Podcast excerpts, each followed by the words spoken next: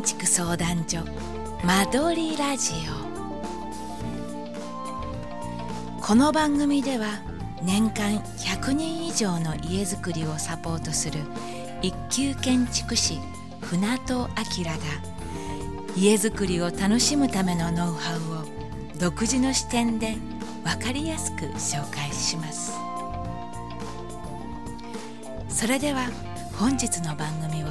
お楽しみください。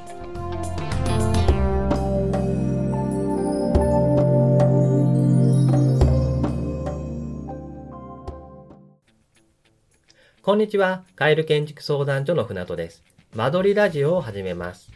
この番組では、リスナーからいただいた家づくりや暮らしの悩み、質問、相談について、わかりやすく答えていきますので、どしどしメッセージくださいね。今回はラジオネーム家元さんからいただいたメーターモジュールと尺モジュールどちらを選べばいいのかという質問に答えていきます。建築物は基本的にモジュールという基準寸法によって寸法を決めています。特に住宅はその傾向が強いですね。えー、日本の伝統的なモジュールは尺というモジュールです。尺というのはよく耳にすることが多いかと思います。えー、日テレのね、えー、日曜日にやってる世界の果てまで行ってきゅうっていう番組でも、妹とかが尺が持たないとか言ったりしますよね。私結構好きで見てるんです。まあ家族で見てるんですけど。で、あのー、映画やね、テレビの業界では映像の長さのことを尺っていう風に言ったりするようです。で、建築業界では、えー、一尺、尺っていうのは303ミリのことですね。で、3尺が 909mm になります。この3尺 909mm の格子、まあ、グリッドをね、書いて、その上に柱や橋が、柱や壁が来るように、えー、間取りを作るのが尺モジュールというふうに言います。実際は 909mm の他にも900等ミリとか 900mm などハウスメーカーによってね、微妙に違うんですけど、まあ、全て尺モジュールというふうに言いますね。私の場合は、まあ、900等ミリでやることが多かったですし、あの、間取り診断してても900等ミリっていうのが、まあ、多いかもしれないですね。はい。で、これに対して1メートルの格子、グリッドの上に柱や壁を配置するのがメーターモジュールというふうに言います。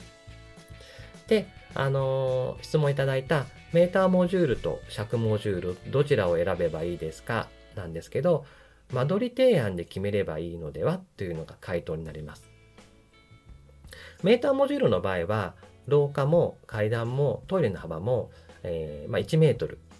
になってくることが多いので、えー、1メートルというと、だいたい、まあ、壁芯で1メートルなので、実際の幅としては90センチ弱ぐらいなんですね。なので結構ゆったりえー、尺文字の場合だと大体80センチ弱ぐらいなので、10センチぐらい広いってことになりますので、まあ、ゆったりになっていいんですけど、あの、敷地によってはね、うまく入らない場合があるんですね。1メートルのグリッドにした場合にうまく入らない場合があります。また、尺モジュールの場合でも、えー、まあ、基本は909ミリなんですけど、それにね、えー、5寸である151ミリをプラスすれば、1060ミリという風になってきますので、まあ、トイレとか廊下とかを広くした場合は、それを採用すれば、まあ、メーターモジュールと同じぐらいか、まあ、ちょっとそれより広いぐらいの寸法になってきます。大手ハウスメーカーでは、あの、積水ハウスがメーターモジュール、大和ハウスが尺モジュールを採用しています。えこの2社はね、ライバル同士ということもあって、競合することが多いようですね。で、元大和ハウスの設計をやってた方と話したときに、あの、敷地の大きさによっては、尺モジュールでうまくいく間取り、メーターモジュールでうまくいく間取りっていうのがあるみたいで、それによって、あの、大和ハウスとね、積水ハウスの提案が変わってくるので、まあ、うまくいった方で契約するっていうことがよくあったみたいですね。えつまり、土地を有効に使い切るために、尺でうまく、うまくはまる場合と、メーターでうまくはまる場合っていうのがあるということになります。でそういう意味で間取りを見て決めればよいということになります。ちなみに、坪単価の低いローコストローコストのハウスメーカーの場合は、メーターモジュールが多いらしいですね。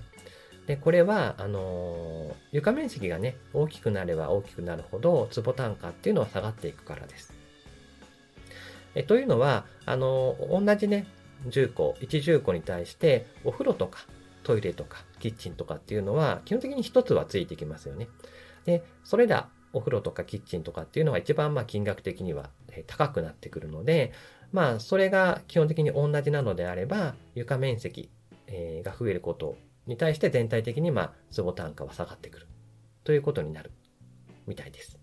で、メーターモジュールの場合は、あの、自然とに床面積が大きくなってくるので、坪単価あたり、坪あたりの価格を低く抑えることができます。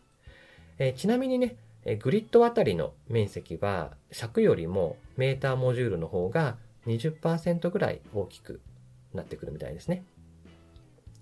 で、そのため、まあ、都心のね、狭小住宅の場合は、尺モジュールの方が向いてるかなというふうに思います。逆に、郊外で土地に余裕がある場合は、メーターモジュールの方が、まあ何も考えずに、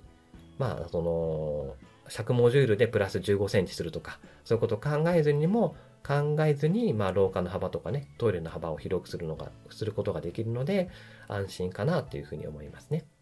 はい。で、今回は以上になります。それでは、次回も皆さんの質問に答えていきますので、どしどしメッセージくださいね。ではまた来週、さようなら。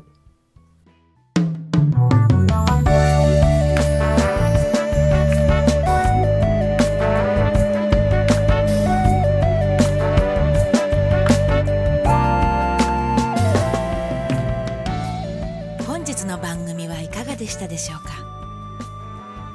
この番組では家づくりや暮らしについての質問を募集しています。カエル建築相談所公式ブログのポッドキャストページからメッセージをお送りください。公式ブログは「カエル建築」で検索していただければトップに表示されます。皆様からのメッセージをお待ちしております。